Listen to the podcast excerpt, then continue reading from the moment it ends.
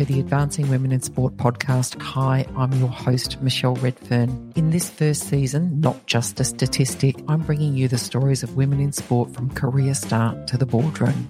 Every episode is with an amazing woman from a range of different sports and a range of different positions in sport. And every episode is going to give you some actionable insights as a sports fan, as a member, as an administrator, as a leader to take action on how to close the leadership gender gap in sport. I hope you enjoy the episode. The Advancing Women in Sport podcast is recorded on the lands of the Wadawurrung, Wurundjeri, and Boonwurrung people of the Kulin Nation.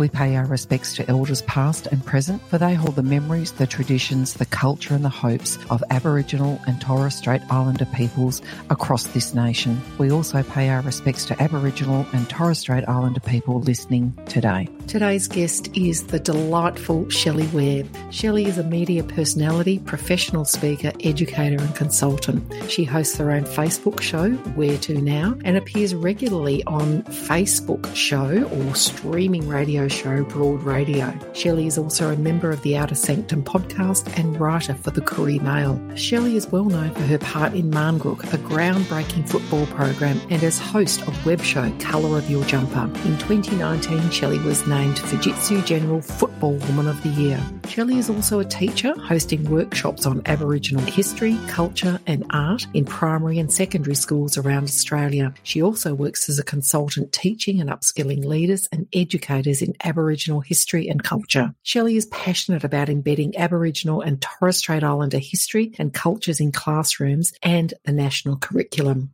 In our conversation, Shelley called for increasing diversity in media, a bit of a theme emerging here, so that our televisions reflect the diversity of our streets. She says that leaders must reflect on their own bias and actively seek the truth by uncovering the histories and lived experiences of women and Aboriginal and Torres Strait Islander people. By doing so, they may overcome stereotypes and be encouraged to generate more opportunity for diverse people. Shelley also encourages young women to hone their craft, put themselves out there and find a good mentor. And to mentors, she says, give honest and actionable advice to women and women of colour coming up the ranks. Enjoy the episode. So, Shelley, you have got this portfolio of activities in sport on top of your day job as an educator, on top of the other day job which women have, which we were, all, we were just talking about off air, which is what I call the three C's cooking, cleaning, caring. But you're you're a parent and a hands on parent, but you're anchored in sport. Take us right back to where did Shelley start in sport? Why did you start in sport and particularly sports media? And how did you get to where you are now? Thank you for that beautiful introduction and having me here today.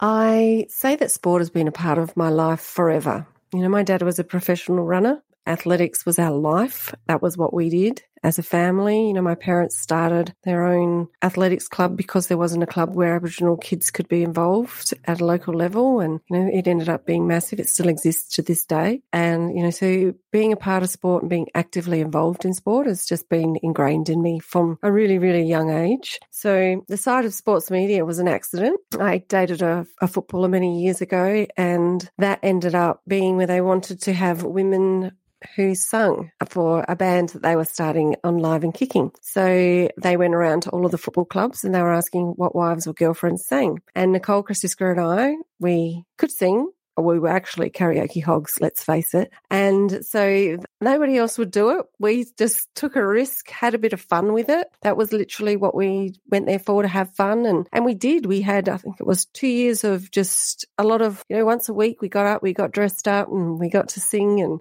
yeah, it was just a lot of fun. When that finished, it transitioned into the Marngrook footy show was on radio. They asked me to come on and talk about football. So that was the change of hang on a minute, I was just having fun and singing and now you actually want me to analyze games. You know, I was only ever used to going and really watching my partner at the time play and analyze his game. so that was about it. You know, it wasn't something that I was doing a lot of. So I took the risk there too. And I, I thought, well, you know, I've been provided an opportunity. I'll certainly go for it. And I went there and I learned a lot on what to do, what to look for in games. And my husband, he was probably the person that supported me the most there with how to analyze games, how to look at games. But I've always been not so much a footy analyst, more of, and my actual brief has always been we want you to come as a woman watching football. What do you see? And as a fan of the game, what do you see? Bring that to the table in all your broadcasts. So that's the space that I've worked in, coming to the broadcast and giving my perception as a woman and what I see as a fan of the game. And that's pretty much what I've done over the years. I had a break from Marngrook Radio that actually stopped for a few years when I had my son Taj. And then they transitioned into a television show and called me again and said, Hey, what are you doing? I said, Well, you know, I've got a bit of baby spew on me and um, you know, that's, about it. And loving my son. And, you know, I was a stay home mum at that stage. And then they said, Do you think you could come in on a Thursday night and come on TV? And I thought, oh, I think I can do that too. So I took another chance on myself. And, you know, I was like a rabbit in the bright lights for a little while. And then, yeah, I worked really hard at my craft. So I worked with producers and the producer, Dan Warner in particular at Marngrook. You know, we spent years after every single show making sure I went home, I analysed myself, and then I would come with pages of notes about what I could have done better and what I did well. And then I would focus on one thing for the next week on what I would improve. And I did that for years and years. So that's how I got better, hard work. But I was lucky enough to be provided opportunity. And then it was the hard work that kicked in. That's such a, a good story. And I, having been a massive fan of, of Marngrook and I love, I've, I've just always loved you and, and Leila, Leila on there. And because, you know, let's face it, whether it's Marngrook or one of the other footy shows, there's a lot of stuff around the techniques or the technical style of the game and the analysis and what have you. But I hadn't really thought about why it was that I enjoyed your perspectives, obviously because you're a woman, but because you were, you were bringing those those other that fandom and that this is and I agree with you. I, I, watch footy and you know half the time I can't even name half the players in the teams that I follow. I, I can't remember their bloody names or anything like that, let alone where they've had mm-hmm. 47 kicks, three disposals, whatever it may be. But the experience of the game. So I, I can see that, that, that you've done that, and I think the you know for for women listening, and particularly women of color, First Nations women, there's there's two key things that stood out for me. Is number one, you've you the opportunity presented it to you, uh, and you took the risk. So you took a punt because someone was taking a punt on you. So I think it's always a really good call to action. If you've got the opportunity, don't overthink it, just do it and work it out. But then you honed your craft and you sought the feedback from the right others, so from your producers and things like that to keep getting better and better and better. So that's um there's some knowledge bombs already, Shelley, dropping for us. So I have observed you for a long time at, at, a distance and then much, much more closely in the last few years as I've got to know you and, and a whole bunch of other people, particularly in the in the, the footy scene around Melbourne. And I've seen you tackle really complex and distressing issues of racism and inequity in sport in the public domain. And when I talk about the public domain, yes, on air, but on Twitter, on social media, and things like that. What I really admire about you, which is something I'm going to have to work on forever for the rest of my life, is how to be elegant and dignified, but absolutely determined to shine a light on the stuff that happens. What I observe from you is that you, you will call out racism. You will call out inequity, but you do it in a way that you're educating people on what good looks like. First part of the question is Is there a particular incidence or an aha moment around racism and inequity that stands out to you that you thought, right, this is it. This is the time I've actually got to step up? And the second part is I want some advice about how to be dignified and elegant because I'm not dignified and elegant, but that's another conversation. I think you underestimate yourself. My aha moment there definitely was with racism and there definitely has been in the lack of equity. So there are two different aha moments. My first aha moment for racism was my well, it starts with my father. You know, I had a magnificent role model in him in the work that he did with Aboriginal people. You know, he, he was a true leader for our people, for certainly myself. And he made me promise at a really young age not to go into the public domain to, unless my child was strong in self and strong in the fact that they, whoever happened to be my child, because he passed before my son was born, and that they were strong in their love for themselves as well, and that they knew that they were loved by me and that they were protected and well. And so I had kept that promise. I had gone on media and a lot of what I work that I continued to do was a very subtle, subtle little comments would be here, or it was just my presence alone, you know, that made a big difference for my people for me to be on television. So he made me make that promise because it's very difficult for us to stand up and has been over the years and is very impactful on our health and our family structure. So what happened was my son came to me a year ago and said, I don't know why you let people treat you the way that you do. And I went, whoa. I thought I'd been protecting him, one, from the sexist things that I had had done to me in the football area of media and also in racism. And we talked about it and he said, I'll never let people treat me the way that you have. And I knew in that moment I had made a strong young man and I knew that he knew he was loved and he was supported. And it was literally within 24 hours, I wrote a letter to the Governor General and said, This is an open letter. And I wrote it with Dr. Kate Seear, who I work with on the Outer Sanctum. I contacted her and said, What can I do? Because she's one of the smartest humans I know. And she said, Write a letter let them know that this this this racism on social media has to stop. We have to do something about this. And I said, I don't know how to do that. I'm just a teacher. And she said, and I've got dyslexia, so I was a bit like, hang on a damn minute, how am I going to make this happen? And so she said, you write down your five points that you want in the letter, and I'll help you. And what happened was that letter started to evolve into not just being my letter, but also Kate's letter. I said, this shouldn't just be signed by me anymore; it should be signed by you as well. And with that, she got you know 50 other friends of hers that are lawyers and Supreme Court judges and ex Supreme Court judges. So it strengthened the signatures we got within 48 hours. You know, we had Adam Goodes, Stan Grant, you know, these amazing lawyers and Supreme Court judges, and we sent this letter off saying that we no longer want to go onto our social media. We want there to be consequences for the people that think it's okay to be racist towards us. And it's, you know, the AFL space is a realm in which I can lift it, but that wasn't really what I was talking about. And I wasn't just talking about racism. It was about anyone who faces discrimination on social media. And I knew that if I made a stand with racism, it was going to bleed out into other minority communities as well. So we sent off this letter and it was received with quite open arms. We talked about the consequences we felt needed to happen and the education towards the people that were racist on social media. And he left Parliament, and apparently it's the first time someone has left Parliament, a sitting of Parliament, to talk to media. Wendy Tuohy actually from The Age reported it and said, you know, you let Shelley know that there will be consequences the same that are on land that will be on the internet. So that moment when my son said to me, I wouldn't let anyone treat me the way that you do, really was a slap across the face more than an aha moment.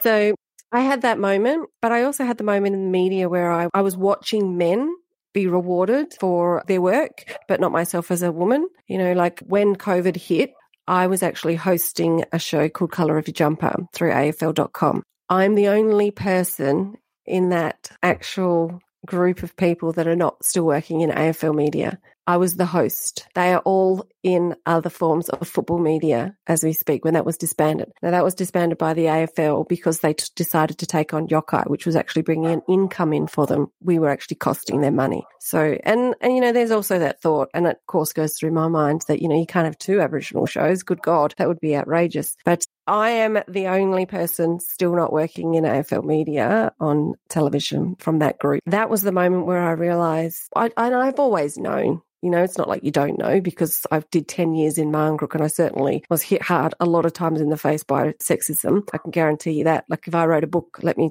put it this way, I'd need a lawyer. I'd actually need a few lawyers to actually be able to print what I have gone through. And it's been quite, quite amazing and quite disgusting actually. I knew then that it was time for me to start being quite vocal about it. I knew I'd lost my position in mainstream, or not even mainstream. I've not gone into mainstream media apart from Live and Kicking, which was just an amazing producer who didn't care what color skin you had. He just wanted to make a great show. So I knew that I'd lost my position in the football media in that spot. And I also knew that it was time to reassess. And I think a lot of people reassess their lives. I know a lot of everyone had to reassess their lives in COVID. And I reassessed that I would be more vocal for this next generation so this crap wouldn't happen to them. So I'm going back, your feedback from Taj about I won't let anyone treat me that way, then you took action. And I suppose what I want to call out there, Shelley, is you went, okay, so I want to take action. I'm, I kind of know what I want to say, but I'm going to need help. So number one, you were vulnerable enough to say, or to say, actually, I need some help with this. And you went to your network. And, and I agree, Dr. Kate Seear is a, she's a brainiac, but she's an amazingly inclusive, gorgeous brainiac. And she's got great networks. So the power of our networks to get stuff done, really important stuff that's aligned with our heart and our head and our values. You know, that, that really stood out to me as such a great lesson in how helpful we can all be. One little thing added up or multiplied by, you know, I always say there's, you know, what do you call it, about 25 million people in Australia, give or take. It's probably about 15 million adults, give or take. What if 15 million of us every single day did one really nice thing, one really kind, compassionate thing, we'd have a very, very different today. So you went to that network and those people said, yeah, good, let's get on it. And, and,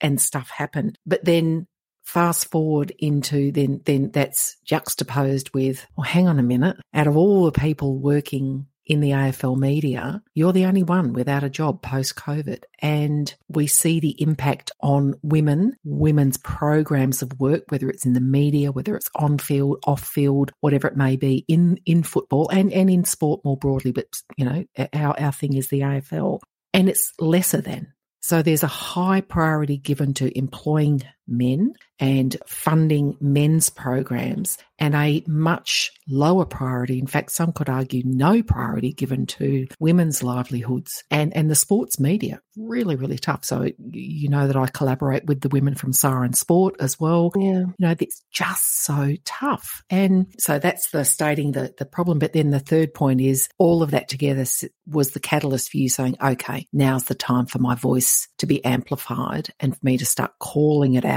and calling it out, meaning inequity, gender inequity, racial discrimination, racism, and not being silent anymore. Many of us arrive at that point, whether there's a, a one incident or just a range of them. And, and like you, I think I'm 56 years old. This crap should have been fixed by now, right? Because I want that generation, the generations after me, to have a glassy, smooth path to walk on, not not a rough one. But I guess how difficult has it been for you to move into that space, that real advocacy and calling it out space? I think when I made a decision to do it, it was instant. I'm very comfortable with change and I don't hold any animosity, I don't hold any anger around not being on television talking about sport. I just know that things end you know like that that's a reality in your life too you know things come to an end and and you know i'm 50 and i don't i feel like i had you know 20 years in the football media and i had a lot of fun with that so i get that cycle of it too you know so that that's that understanding of that it, it was pretty easy and i think with age comes that you just don't care what people think about you anymore so. It's interesting. I didn't realize I didn't realize that you were 50. So I always say there's this magical thing that happens and and uh, and I'm, I'm probably going to get bleeped out here so that this podcast can actually be heard by small people. But, you know, my give a fucker meter broke when I turned 50. Yeah, yeah, mine is broken. And I worked out that the game that I was playing when I was younger of not really speaking up and fitting into the world was no longer working for me. You know, I, I wasn't happy with that. It didn't make me feel like a complete person. I felt like I was selling myself out. I was selling out the next generation by allowing that that to be. I felt like I was also protecting people. I had this funny thing where I felt like I was protecting the young younger people by not speaking up so they thought it was easy so they could come along and just do it and then i realized me not speaking up and making a difference is just continuing to create this world for it to be just like them you know in Ab- aboriginal people we are very much raised to leave the next the world better for the next generation and I, and i had faltered in that in the media space. I wasn't speaking up. I was just taking crap after crap after crap. You know, like I had someone leave Martin because they refused to work with a woman on the panel. Wow. Left a, one of our co-hosts left Martin because he refused to sit next to a woman full time on the panel and talk about football you know? So I had a lot of stuff and it was, some of it was really heartbreaking because I felt like they were my friends. I th- actually felt like they were my brothers, you know? So I had to change all of that mindset I had to look at, at egos. I had to look at, at, you know, all of these things that were running and take my heart out of it. But once I did that and that whole, you know, meter thing broke. it, yeah, and, and and I haven't spoken up about a lot of the stuff that's happened to me too, is because they have children, and I didn't want in the media for those children to Google their father's names and that be what they read about them. You know, they have daughters. And I thought, how could I? So I have this, I have this really odd sense of protecting their children, which is a really odd thing. I've stepped through, I've learned a lot. I've become so strong. It's just ridiculous. Sometimes I have to check myself. Um, you know, the things that I'm happy to say to people without any quite, it's almost ridiculous. I'm good with where I'm at. I'm really proud of myself for the, the voice that I've chosen to use, that I've created a space which I can lift my voice through. This this takes me back to that elegant and dignified because you've just you've captured so elegantly um, how I feel um, about finding that voice and and also going beyond that point of no return. What's interesting though, Shelley, is you've still got that innate need to protect people, as you've said, and I think it's really noble because yeah, those kids of of perpetrators of gender discrimination, bias, racism, whatever it may be, that's not their issue. But yeah, so I, I, I admire you for that. Remember too, their children will get old, and one day I'll get even worse. well, you know, it is interesting though because calling it out is also helping to educate that next generation and generations, um, the ones that come after us, about the good, the bad, the indifferent. And we want to show people, yes, we want to call out what bad looks like, but we also want to showcase what good looks like as well, so that so that that, that can be done. Being a representative of, you know, and look, let's let's face it, Aboriginal and Torres Strait Islanders are not you know, one homogenous group. So I'm always very, very conscious of saying, you know, you represent your people. First Nations, you know, it's so big, so that's such a a burden to have to to bear. But in the AFLM, First Nations people make up around 11% of the playing cohort. We know that First Nations people make up just under 3% of the Australian population. So we've got a significant overrepresentation of Aboriginal and Torres Strait Islander people in the AFLM. Aboriginal players have been playing since 1904. Um, now, the first player started in 1904, 20 years till the next Aboriginal player was, was able to play. But that on air media, on air football media is still largely homogenous. So white, and male. Yes, there are some notable exceptions, but they are the exceptions. So your career in foot in the footy media, go back to a statement you made earlier, w- was largely not part of the mainstream. You know, arguably Marngrook and Colour of Your Jumper and, and things like that. You know, they're not the Channel Sevens, the Channel Nines, the Fox Footies and, and things like that. So we have we're just not seeing First Nations women participate in mainstream media? What's it going to take? And I know this is a really big question and I'm conscious that you don't represent, you know, you know, everyone, but from your perspective, what's it going to take to change the face of sports media to represent Australia more appropriately, particularly First Nations women and women of colour? Absolutely. I do know that Channel 7 are creating a pathways program um, at the moment for this to be, you know, but I look at Tony Armstrong, and I think he didn't go a pathways program. Someone just took a risk, took an opportunity, you know. And that's the thing with us; we're still seen as a risk. You know, that language around us is still very, very much used. So, why are Aboriginal and Torres Strait Islander people seen as a risk? A lot of it has got to do with the way that media portrays us. You know, very negatively. People see us as people who go still to this day will go walkabout. You know, don't have commitment to what we're doing as a job. Some people just see you know, like in the AFL world, for example,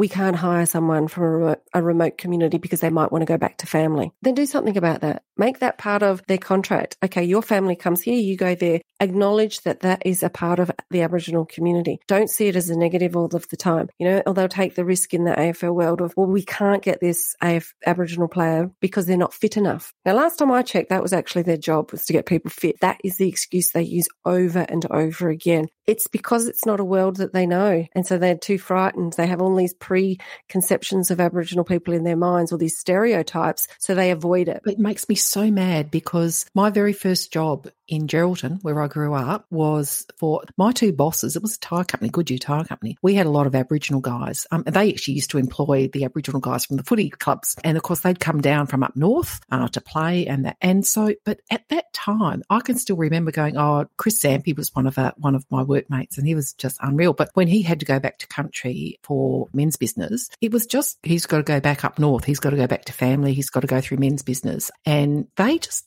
said this is just the way things are. You know, so that's that's 40 years ago, right? Freaking hell. You know, if we're deliberate and mindful and intentional about it, about embracing not expecting people to assimilate, but we integrate culture and we integrate the fabulousness that makes up all of us, you make it work, right? Because Kevin Sheedy was, I remember reading something about him saying, you know, the young Aboriginal boys, particularly ones that come over, come over from WA to play for Essendon, they were miserable because they're away from family. And so he, he'd say, right, let's bring the family over or let's get you, you know, billeted with someone with another Aboriginal family or whatever it may be so that they could be with their mob and feel comfortable and connected to, to family. So it's, you can do it, right? Of course you can do it. You know, people have been doing it for years, but people still fear and, and don't do it. You know, they, they, oh, it's too hard. It's too hard. And a lot of it comes from the stereotypes. You know, we just had that young man, our first Aboriginal man pass away from COVID a few weeks ago. What did they do? they printed his criminal record. Half of these people that, that have passed from COVID, we don't even know their name because they've been awarded the privacy. The very first Aboriginal one, there he was, his criminal record. So it dehumanises us. It makes it okay for him to have died. And that's how the media portrays us all the time.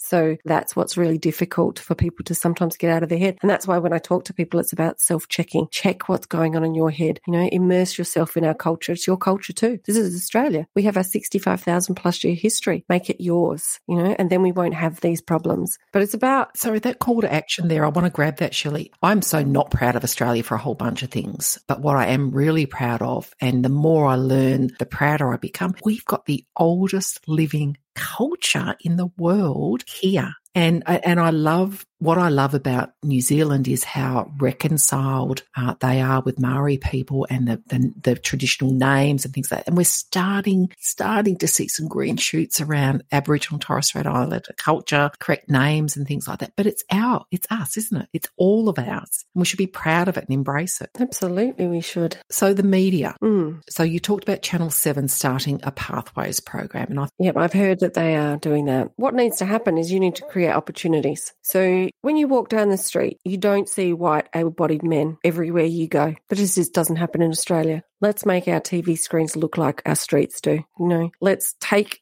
chances on different cultures. Let's make beautiful people who want to work in media, elevate them into a position. If you have the power here in Australia, walk down the street and make your TV screens look like that. That's what we need to do here. We need to make sure that our cultures are represented, our people are represented of all walks of life. That is what will move us forward as a nation, one as in true reconciliation with Aboriginal and Torres Strait Islander people, but also minority groups, not feeling so other. We will all be together and we'll all be listening to each other and looking through the lenses of different cultures. That is the most important thing you could bring to this country. If we started looking through the lens of Muslim people, Jewish people on our televisions, you know, women of color, the different stories and perspectives that we would gain will make our country so much richer. You know, it will take us to the next level as a country. And, and that's what we're lacking. We just get that one perspective all the time. Which comes from that very homogenous group of people who are programming and editing and, and things like that. So I was going to ask what gets in the way, like what hiring and networking practices get in the way of or that prevent First Nations women from gaining employment. But I'm going to flip it now and say,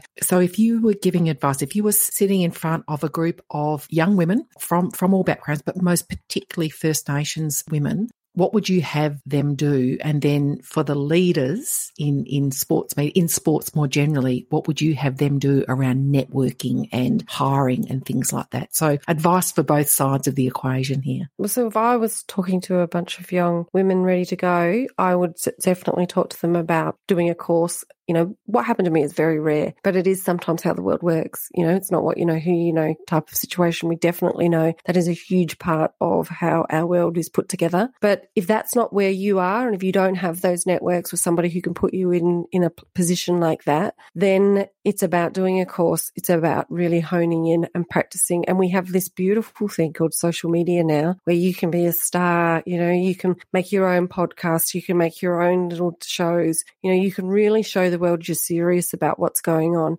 I would say you would work at your craft. You would, you know, seek a mentor to make sure that that mentor helps you get better. Someone who's not going to say to you, and this is a problem that happens with Aboriginal people a lot. Oh, you're so that was so great. Sometimes it's not. Sometimes what you do is shit, you know, and you need an honest person to say to you, this is what you need to do. Like I did with Dan. He said to me, you need to focus on this one thing to get better every week. And I would be something different and it would be the one thing. And then it would just start to become my normal because I had practiced it so much. So it's about perfecting what you're doing, selling yourself, letting people know you're out there. We've got this platform now that I didn't have when I was growing up, but I sure as hell would have used if that was where I wanted to go, you know? So that was, that would be my advice to them. And then it would be about, I think one of the greatest advice, I mean, I've always lived this way. So it was just a, an affirmation of my life. My makeup artist uh, at Marngrook, you know, she there were two amazing women in Mon and Sue. They did my makeup for 10 years and they would say, who you see on the way up are going to be the same people you see on the way down. Make sure you have treated everyone in your area with respect and love because you just might need them to lift you and hold you one day. You know, and that's how I've lived anyway. But they would say it over and over and over again to us, you know, you be respectful. And even like when we were being respectful, they were still, you know, making sure that we really understood it. So I've lived my life like that, but to hear them always just plugging that in our ears, and it's true.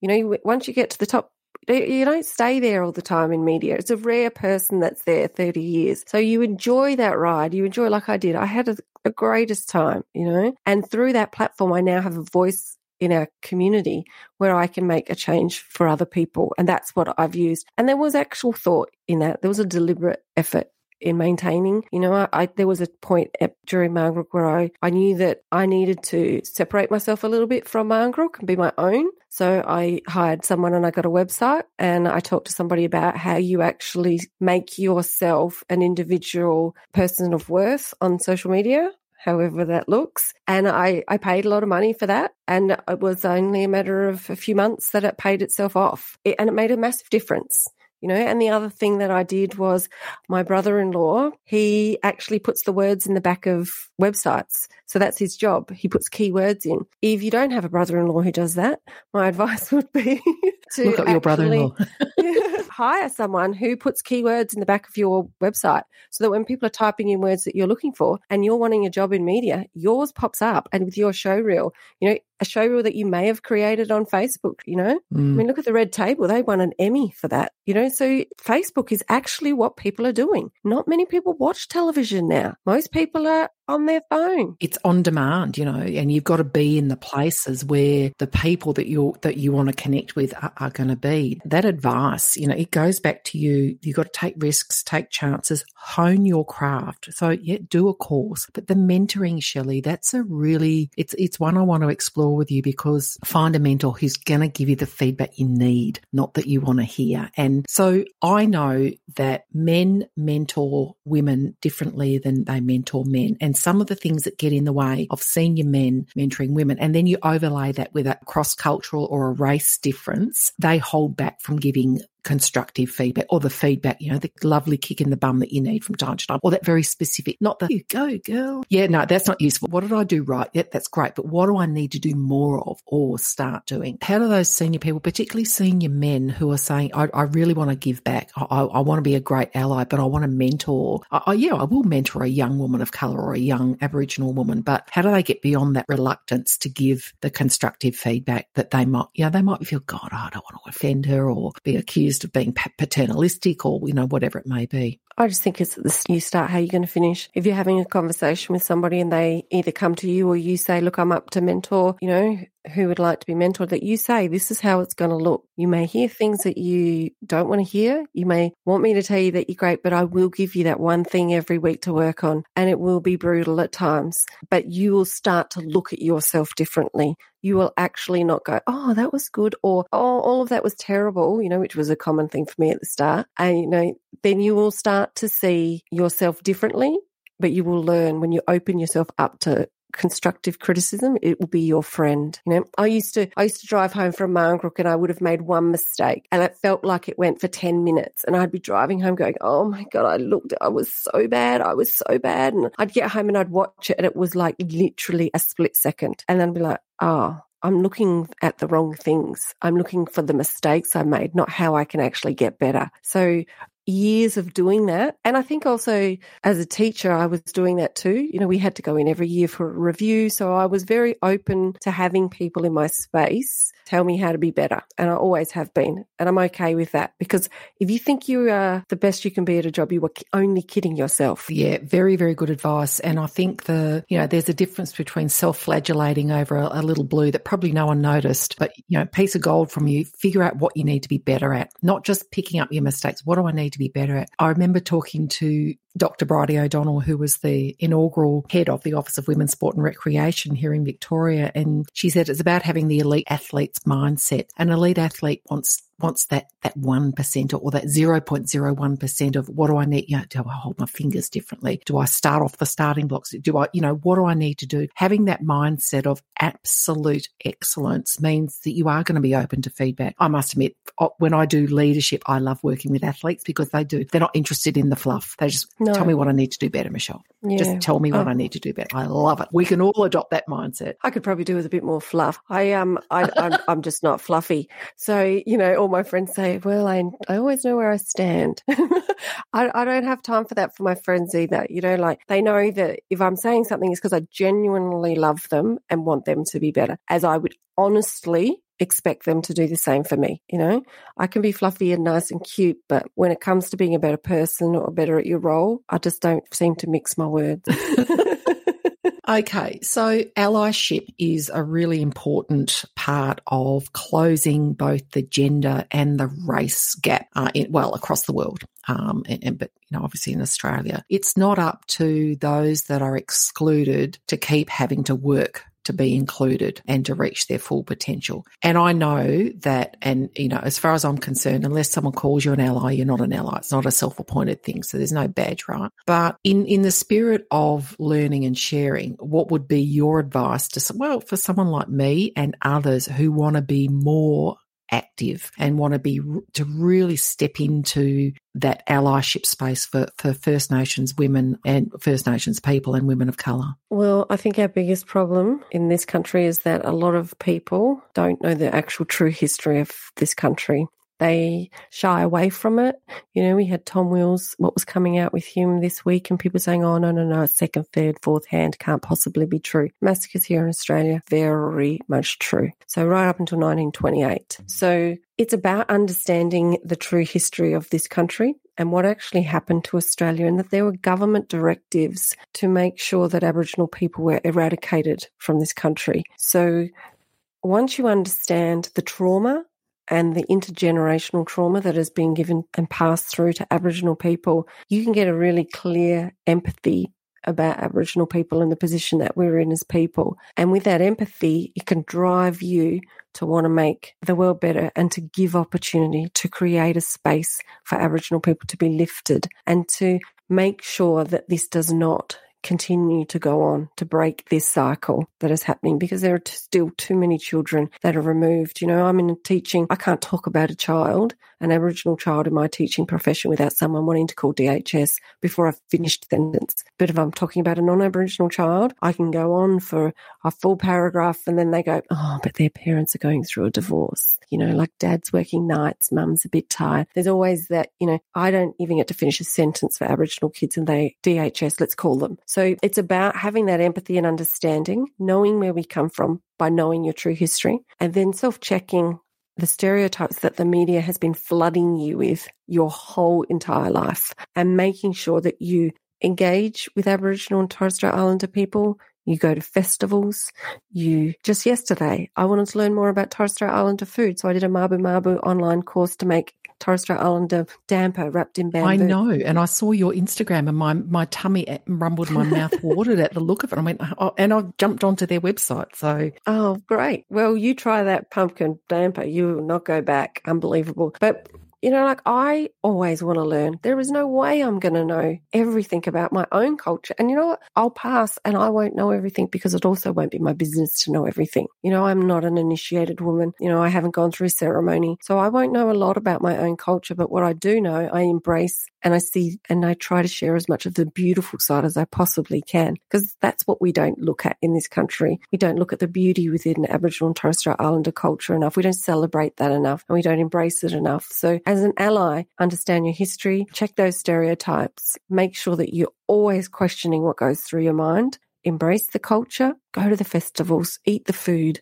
you know, share it with your family. And then we're going to we're going to be in a better place. 100%. And, you know, the empathy factor is, is so important in all of this work around inclusion um, so that, you know, all humans can reach their full potential. And, you know, one of the, I can recall, I'm not sure when I found it out, but I was shocked that under Australian, under the constitution, Aboriginal people were not considered people in my lifetime. You know, in 1967, when I was two years old, was when the Constitution changed. And it's just, and it's mind boggling, but you just go, so feel that.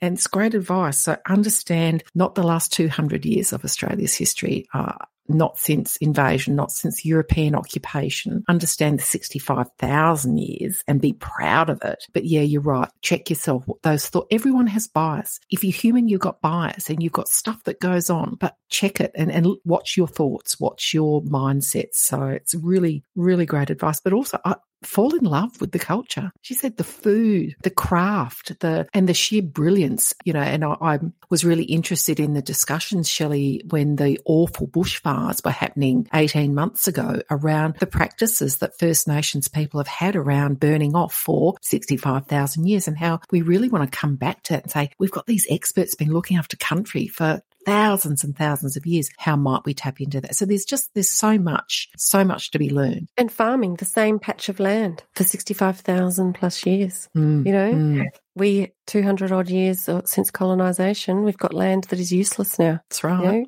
Because so it's been listen, over over farmed. Over farmed. You know, listen, listen and learn from each other. You are a very accomplished and awarded woman. What what are you most proud of? Which accomplishment are you most proud of and why? Apart from my baby, who is my world and, and why I do what I do, I would say it's when a another Aboriginal person comes to me and says, I saw you on television when I was a kid and I knew the world was going to get better and you inspired me every day because I would turn my TV on and I would laugh and I would smile at you and and I just knew that there was going to be a space for me when I grew up. That's probably my greatest accomplishment because, you know, 20 years, those kids are adults now and they'll come up to me everywhere. You know, Akec came up to me, a place for Richmond, and she said, I was this young Sudanese girl watching you on television and just knowing that I could do that. And look at her now. She's an absolute superstar. So those people that I have helped believe they can do it. And that was literally my driving force through all of my work. That's what brings me the greatest joy and the greatest accomplishment. Award wise, it would be Football Woman of the Year with the Essendon Network, where I was awarded the joy of driving around the MCG on grand final day for the award. That was part of the award. And seeing the women's eyes filled with tears and yelling out, thank you, like that will stay with me forever. You know, that they, they were legitimately thanking me for the work that I had been doing in that space of media. And it was joyful. I was very, very fortunate to be right there when you were called as Football Women of the Year. And it's, it was a magical moment and so well deserved and just so lovely to see you break through. Oh, it's just, I hate that expression, but you break oh, through. yeah, it is. It is into a pretty, you know, elite environment and say, you know it, it, made me feel like, you know what, there's hope. That you know we're, we're starting to get to the point where you're valued, either your contribution, which is not overnight, right? You know, you've been doing this 20, 30 years, is, is now valued and recognized. But I, I love the fact that the very first thing you said you're proud of is when you know you've made a difference for your community and, and, and for other women and people of colour. So what's next on the on the on the to do list, Shelley? So, like I said, I have reassessed life, and there isn't a space for me in television talking footy. You know, I, I put a few shows into a couple of networks and they just said there isn't the money for it, there isn't the space for it, and that they loved me, you know, all of that sort of stuff. So I've done the full reassessing and having a teenage boy, 14, just about to turn 15 in a couple of days, I know that that's where I need to put my energy in into making sure that I have a very strong young man. Next for me is still lifting my voice for the inequities in our world. That is probably where I'll lie. Education is where I'm very passionate. I'm one of those people that has probably too too many hats. So in my education space, writing curriculum to help teachers so that they feel comfortable because we are asking a generation who are denied an education in school to now be the ones giving the education and they don't know where to start. So that is a huge passion of mine. And I've really taken this since COVID. I've really elevated that and done a lot of work in that space. And I'm even thinking of maybe just getting a regular old job. just a regular old job, you know, because I do so much and I'm pulled in so many directions and I really love it all. But then mm. I also think maybe I'll just get a regular job and do nine to five and change that part of the world and, and still have a voice because, you know, I can't help myself. But So, well, let me know how that nine to five business works out for you because I don't know. I, I, can't see it. But anyway, I will say, Shelley, the work you did with SBS around the educators piece, you know, how, particularly for primary school teachers. My daughter is a primary school teacher and she was really, really thankful for the materials that you and SBS have developed. And they've got a, she's in WA and they've got a very multicultural school, but they've got a very strong emphasis. I was only talking to her last night about this actually, but she, very strong emphasis emphasis on, as she said, Mum, we never learned anything. And I said, I know I had a snippet about, I remember learning about the dream time and things like that. But I think perhaps it was because where I grew up and we had a very, a lot of Aboriginal kids in our school, whatever. But, but yeah, you're right. Helping these educators now who've been denied anything but 200 years of history and helping them to educate the next generation about how to fall in love with our culture. So I think that's that's absolutely terrific. Yeah, so I do a lot of fun there. I have basket weaving and do a lot of art and creating activities and just educating teachers and yeah, I'd really enjoy that part of it. Well, there's a call out to all of the educational folk out there, particularly those of you who are really serious about closing the gap, the education gap and the knowledge gap around 65,000 years of history. You know who to go to, shelleyware.com. So, Shelley, final wrap wrap up question, and it is a biggie and it's pretty broad, but what's your final message to people who hold power in the sports industry about closing the gap for First Nations women? Talk to people who've walked through engage with people like myself. You know, there are other, Leila Gurruwiwi, talk about what we went through as Aboriginal women what experience we have, where we saw the, the falls, where we saw that people could have done better, get from our experience. And once you understand where we've been, create opportunity for people, but create an opportunity for someone to not fall in the places that we fell in the gaps that we fell through by there not being an opportunity in the next stage where we were just seen as someone, you know, so many times people would say to me, but NITV is where Aboriginal people belong. That's what that station's for. And that's a real mindset in the mainstream media. They believe that that's where we belong. So get that out of your minds. We belong everywhere. Everybody belongs. You know, like I said, these streets are full of different people. I want to see that on my television.